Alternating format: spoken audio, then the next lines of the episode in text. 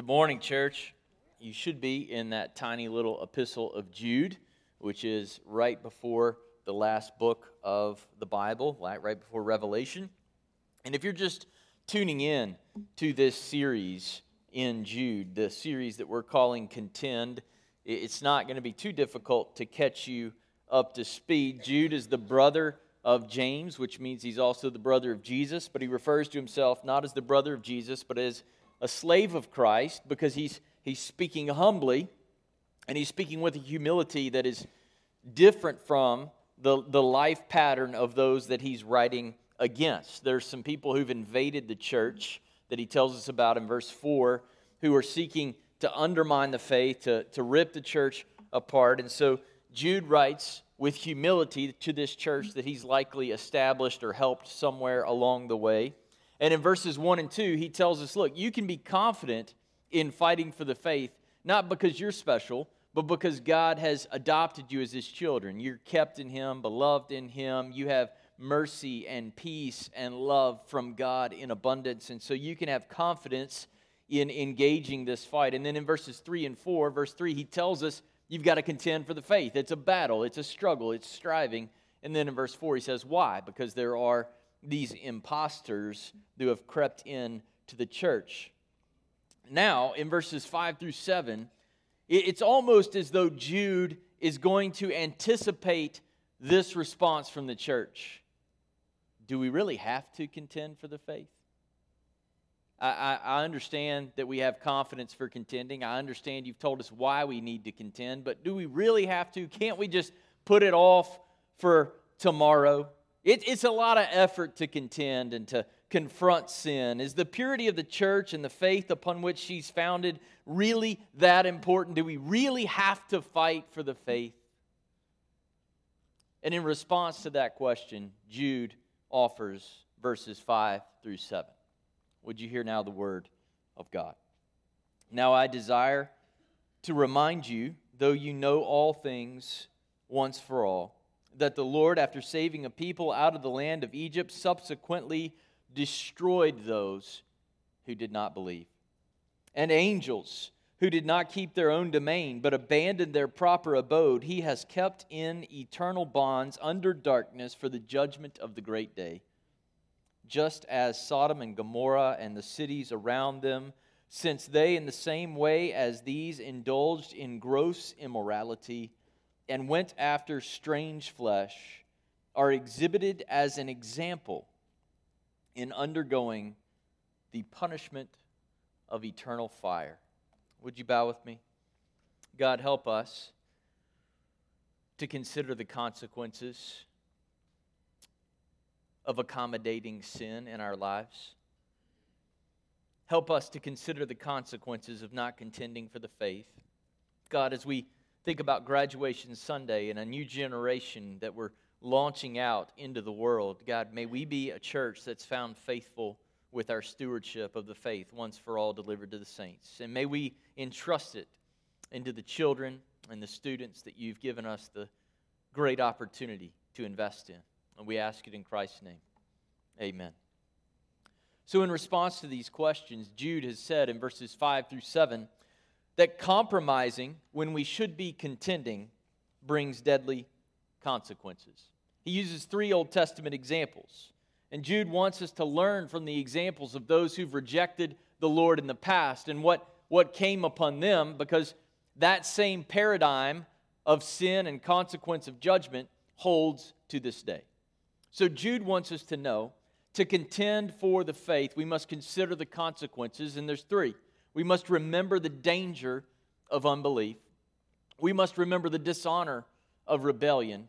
And we must remember the destiny of the immoral. The danger of unbelief, the dishonor of rebellion, and the destiny of the immoral. First, the danger of unbelief. In verse 5, Jude says he's reminding the church of something that they already know. When he says they know all things, he doesn't mean they know every scientific fact in the world right? He's talking about all things pertaining to the gospel, and that the folks who have infiltrated the church who are acting contrary to the gospel that they don't know all things but those who hold the faith know all things that they need to know in order to fight for the faith There are several different words for knowledge in the Greek. The word that's used here means to see something or to perceive something. They can perceive, if they're honest about the situation, that there's a problem that needs to be dealt with. Notice that he says, You know all things once for all. And then he goes on to talk about the danger of disobedience. By repeating that term once for all, which was also used in verse 3, the once for all delivered to the saints' faith. Here's what Jude is saying He's saying that God's judgment of those who refuse his authority is a part of the faith. The faith has been delivered once for all, and the fact of God's judgment against sinners who refuse to repent is a once for all reality. It's irrevocable. There's, there's a whole movement today in, a, in America that wants to have the same faith by which God saves, but He's not really saving you from anything. There's no consequence for your, for your sin or your rebellion or your failure to repent or trust in the Son. Ah, oh, He's just going to cover it all in the end and it's going to all come out in the wash and be fine. No. If you don't deal with Christ and the blood that he shed for you this side of the grave, eternal consequences await. Period. Full stop. End of sentence. The church must contend for the faith. And we must respond to the idea that you can come into the church and take the church casually because that attitude brings the wrath of God. Schreiner says this those who are God's people demonstrate the genuineness of their salvation. You want to know how you're really saved? It's how you respond to the warnings that God gives. If you can say that you're saved and then do nothing about his warnings, there's a warning light that should go off in your head. So, in urging the church to respond, to contend, what does Jude do? He does what many good parents do. He reminds the church of what they already know. You know what this next picture is a picture of? You know what those are? Those are death about ready to be put on someone's feet. Yeah, you might call them flip flops, but they're called flip flops. You know why? Because when you flip them on your feet, you'll soon be flopping down a hill.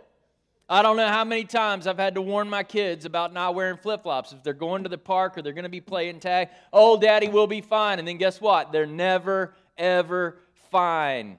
One of the challenges of being a parent is repeating yourself ad infinitum. You're telling your kids something they already know, something they've already experienced. I don't know how many times my daughter's going to have to put flip flops on before she learns that daddy's right about flip flops. They are death on feet.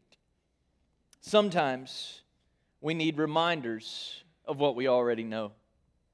Parenting brings me great joy, but don't we all sometimes get a little weary of repeating ourselves? But the church needed to be reminded. We need to be reminded there are consequences for our disobedience, for our failure to heed God's warning. Churches slowly die when they put off until tomorrow the hard work of contending for the faith that we must do today.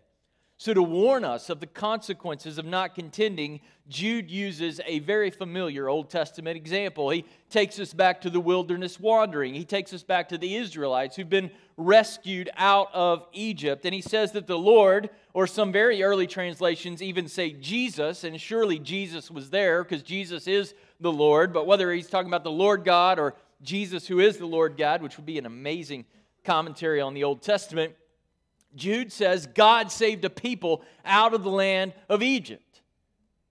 And those same people who saw God do that ended up failing to believe him and enter the promised land. Think about what they had seen. They, they, They'd been rescued after 400 years in slavery. They had seen the 10 plagues. They'd seen God destroy Pharaoh's army. He parted the Red Sea. He displayed his glory in a cloud by day and a pillar of fire by night. And in the wilderness, he gave them water and quail and manna from heaven. And yet, he destroyed those who failed to believe when he said to take the land. He's talking about Numbers 14. You remember the story 12 spies go into the promised land. 10 come back and say, Oh, they're giants and we're grasshoppers in their sight. And it's only Joshua and Caleb who have confidence in the Lord. And they say, Look, there's this land of milk and honey. And if God says to go, then we're supposed to go. There's no debate about it. You just obey what God has said. But instead of obeying God, the Israelites do what churches too often do they have a business meeting at the border of the promised land. And rather than do what God has told them to do, they dig in their heels and they say, We can't go because they're so big. In spite of all the things we've seen God do, we will not trust Him now.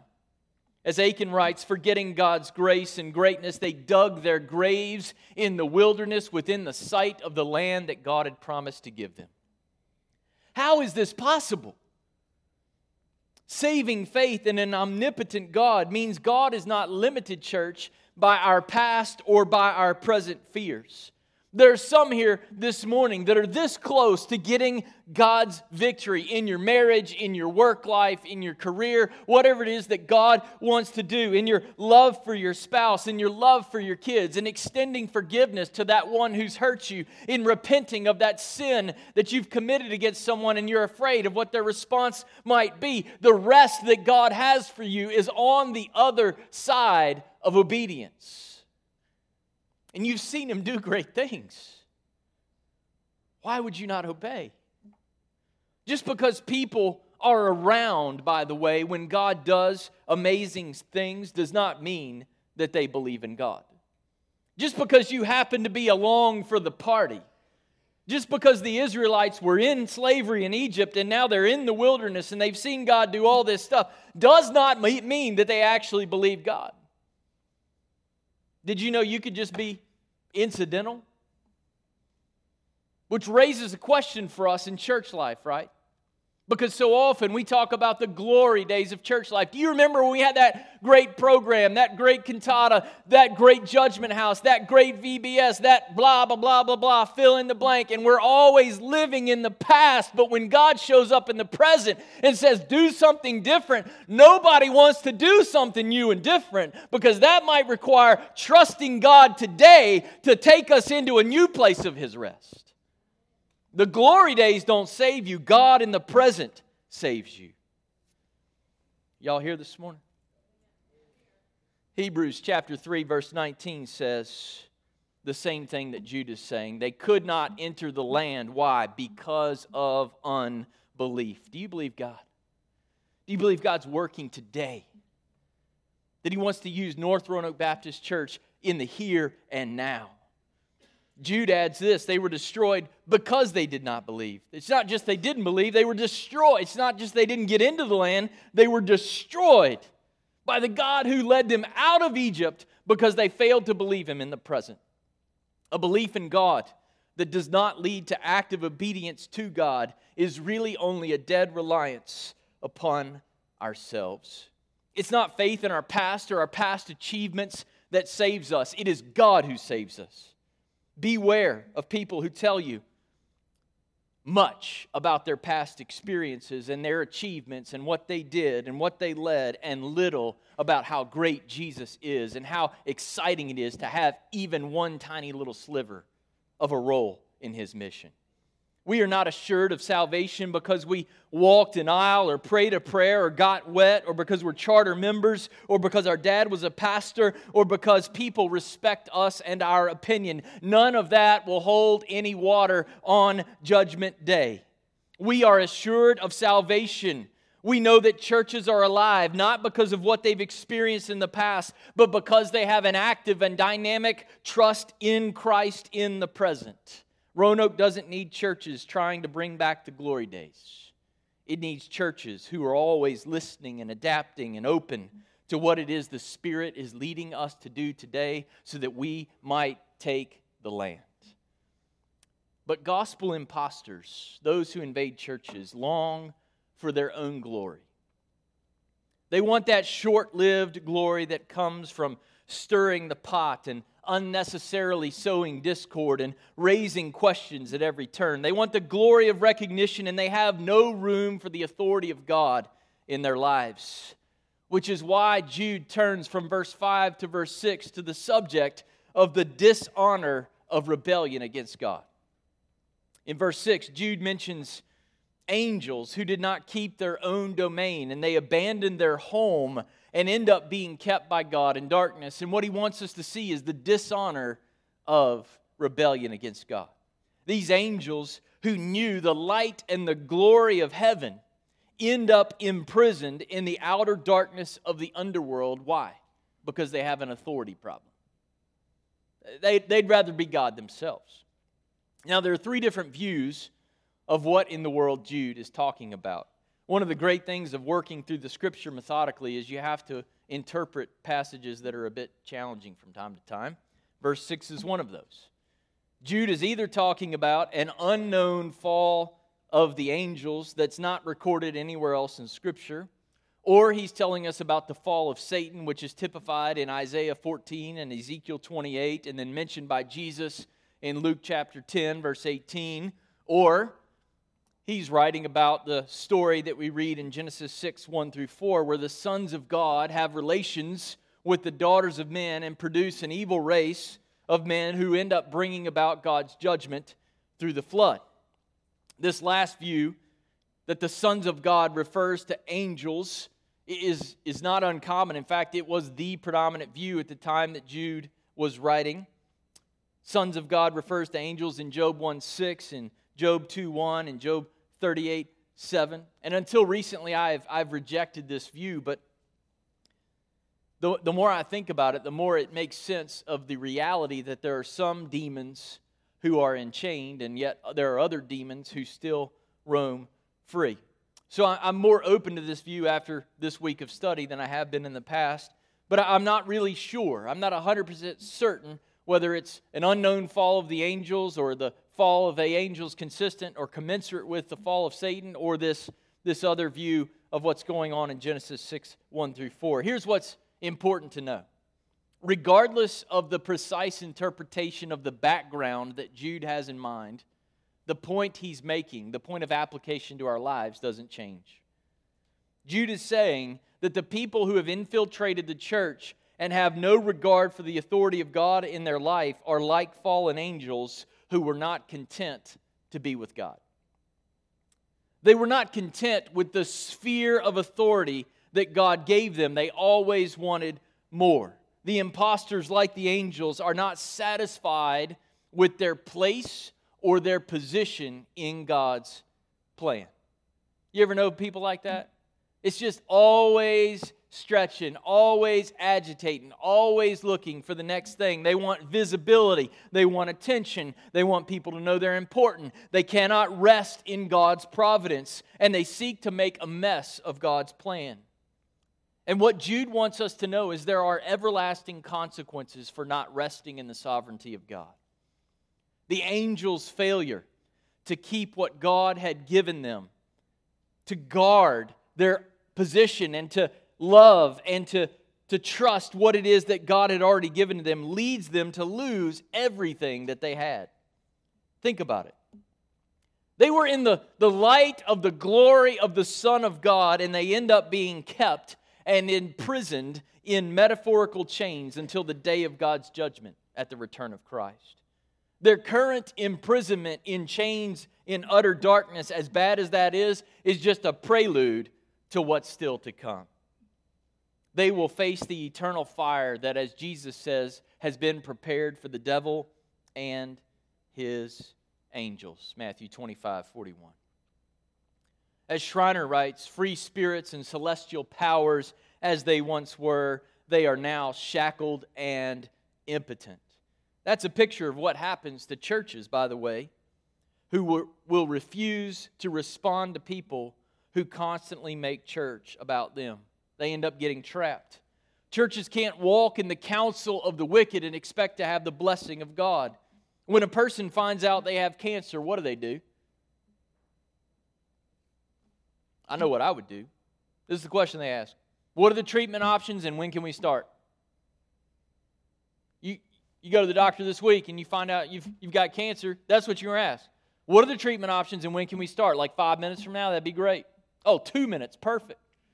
But churches, when they find out there's, there's a mess in the camp, there's people making a mess of the faith, we, we want to come up with all other types of solutions other than the solution. And what Jude is saying is when there's a cancer in the body of Christ, you get it out. Akin notes that by pursuing their own glory, the fallen angels gave up heaven and got hell. They gave up being servants of God and they got being slaves of Satan. They gave up light and they got darkness. They gave up freedom and they got chains. They traded the great honor of serving among the heavenly host for the incredible disgrace of not glorifying God but always seeking to undermine Him.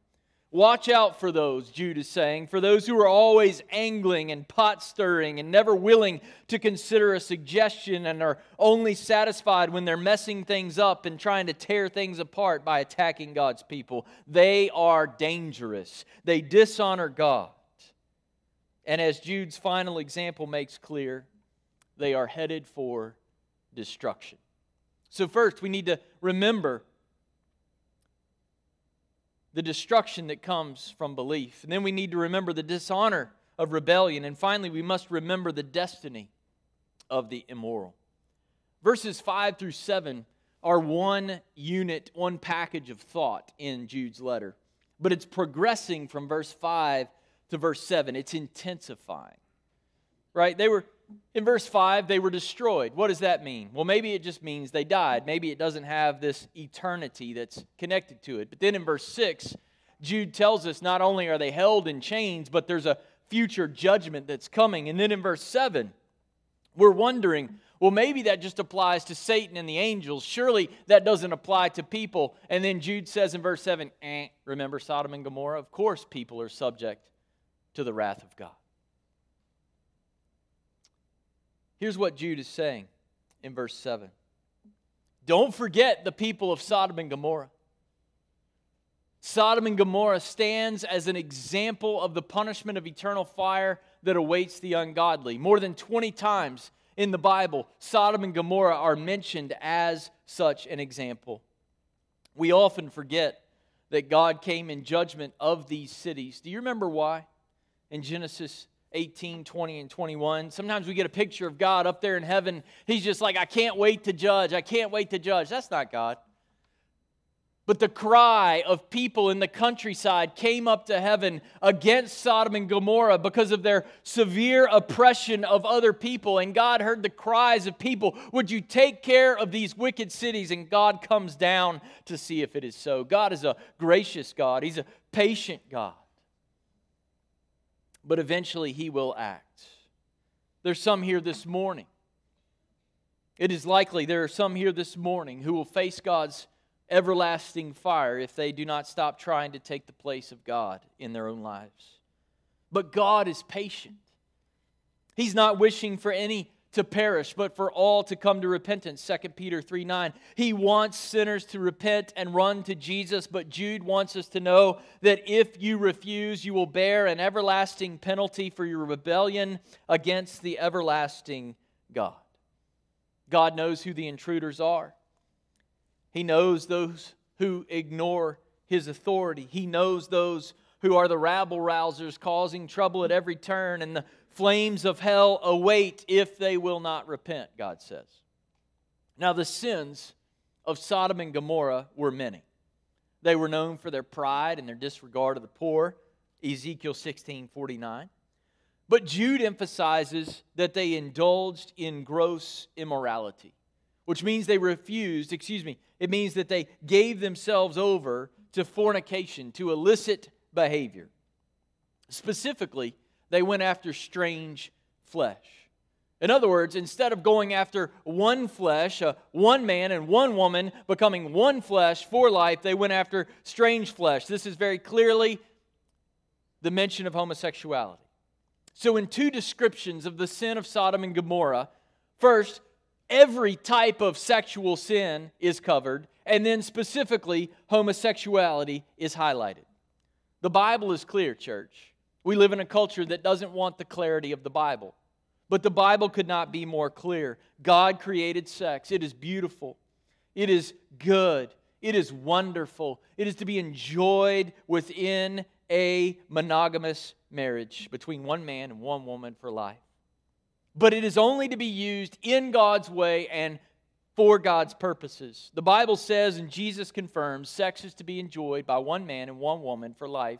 End of sentence all other uses of God's good gift are evil and they introduce pain and heartache and turmoil. Why? Because they violate God's good design for the use of God's good gift. You can't violate God's authority and end up avoiding the consequences. It's like spiritual gravity. I remember when I was a kid, I thought I could be Superman and just dive off my deck. It didn't work very well. You can't violate God's good design for sex and it not have consequences in your own life, in your marriage, in culture. It's impossible. Proverbs 6:32 is clear. The one who commits adultery with a woman is lacking sense. He who would destroy himself does it. In Romans 1, Paul clarifies for us that rampant sexual sin is the clearest evidence of a society that has rejected God's truth and been given over to his judgment. Could a truer sentence be spoken of our country? In our country, the signs of God's judgment abound. 60 million human beings aborted since 1973. 80% of men aged 18 to 30 regularly viewing illicit material online. 10 million couples, that's 20 million individuals living together without being married, even though it's a violation not only of God's good design, but it's also just knuckleheaded. Did you know statistically, if you want your marriage to work, one of the worst things you could do is live together before you get married? Like, like if you were a statistician going into marriage, the last thing you would do is cohabitate before you marry, unless you just want your marriage to fail it rapidly, it rapidly increases the odds of divorce in your marriage. That, that's not just a Christian truth, that's a truth that applies to all marriages everywhere. God designed sex to unite a man and a woman as one inseparable flesh, covenanted together as a picture of God's love for his church. Sex, therefore, is not to be entered into casually. It is not for a boyfriend or a girlfriend or an acquaintance or someone you meet while traveling out of town. It is not to unite a woman and a woman, a man and a man, a woman and a somebody else's husband or somebody else's wife or a person in a computer screen. All alien uses of sex bring damage to our minds and our lives, and they are subject to God's judgment. Because misusing sex violates God's good design for the good gift of sex. One man, one woman, for life. But you want some good news? You can repent. God will heal. He will give you the courage and the strength to live for Him in this vitally important area of life and obedience. And I want you to notice something. Later in the letter, in verse 16, Jude is not going to specifically mention the sexual, sexual sin as one of his charges against the impostors. That's because Jude is making a broader point and he's using sex as this bright line of clarity. There's no gray area about what God has said in this area. And when people willy nilly, do y'all know what that means? Can I say that? When they just flagrantly violate God's authority in the area of sex, it's a clear example of what Jude is talking about. But what he wants us to realize is whether it's human sexuality or in any other area, every violation of God's authority deserves the punishment of eternal fire. Children obeying their parents, listening to others in authority, people paying their taxes and obeying the government, people submitting to the church authorities that God has placed in their life. All of these signs of God's authority we are to submit to. And the everlasting fire that Jude mentions that awaits sinners is called elsewhere in the New Testament hell. Of the 12 times that word occurs in the New Testament, 11 occur on the lips of Jesus. Did you know Jesus believes in hell? And if Jesus believes in hell, guess what? So should we. If judgment is not coming against sin, the cross does not make sense. Why would Jesus endure the agony of the cross if hellfire was not coming against those who do not receive him? Bruce Waltke insightfully observes this People deny the doctrine of final judgment because they don't want to give life such dignity that decisions right now impact an eternal future in a decisive and definitive way. Now is the day of salvation. Decisions made now do impact eternity, which is why Jesus says that it would be better to enter eternity with only one eye or with only one hand than to be cast into hell. And in a gathering of people this large, I know there are some who are thinking, I think that's me. I, I've been a rebel. I've been a pretender. I've been a divider. I've been in church my whole life, but church has really just been about me, not about Jesus. I, I fear when I hear about those who were delivered from slavery and were part of the party, but now God is calling them to something new that I'm not willing to obey. I fear that, like the angels, I, I get around the things of God, but I'd rather the glory come to me than to Jesus. And I, I, I think about Sodom and Gomorrah and that the fact that they clearly violated God's command and his authority. And I, I think about my own life, and I, there's, there's nothing in my life that indicates that I've been transformed by the Holy Spirit and been made new in the inner man. I, I am the Israelites who didn't enter the land. I, I am the angels who had the opportunity to see the goodness of God and, and wanted more for myself. I, I am Sodom and Gomorrah who made it all about myself and violated God's good law. I have good news. The church is made up of people just like that. You see, God is still in the business of changing gross, vile sinners into rescued saints. Paul says, Don't be deceived. Neither fornicators, nor idolaters, nor adulterers, nor effeminate, nor homosexuals, nor thieves, nor the covetous, nor drunkards, nor revilers, nor swindlers will inherit the kingdom of God. You see this, verse 11? Some of you can say this, can't you? Such were some of you.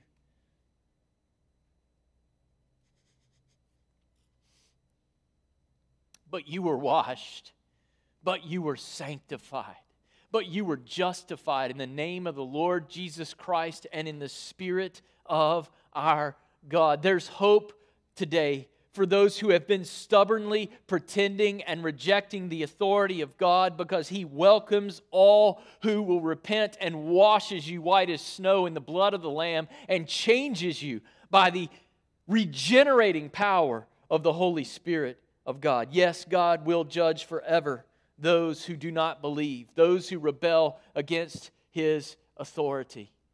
But this morning, he's still being patient, holding open an invitation for those who will run to Jesus, repent, and believe. So this morning, as I conclude with a prayer and we stand and sing in just a moment, I want to encourage you if that's you, hanging on to your sin when God is trying to set you free, don't let another day go by without running to Jesus and entering the promised land of his rest. Would you pray with me?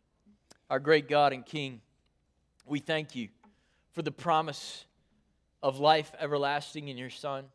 We thank you that the sins that we have committed may be cast as far as east is from west. We thank you, God, that you sent Jesus to spare us from the judgment that we deserved. God, multiply in our hearts an appreciation for the mercy that you've given to us in Christ. God, if we could see for just a moment the terror that awaits those who do not repent, we would be quick to repent. God, I pray if there's even one this morning who's hanging on to a sinful thought or attitude or behavior, God, that they would run to Jesus and leave it at his feet, be restored and be healed, and walk out of this place a new man or a new woman for the glory of Christ. And I ask it in Jesus' name. Amen.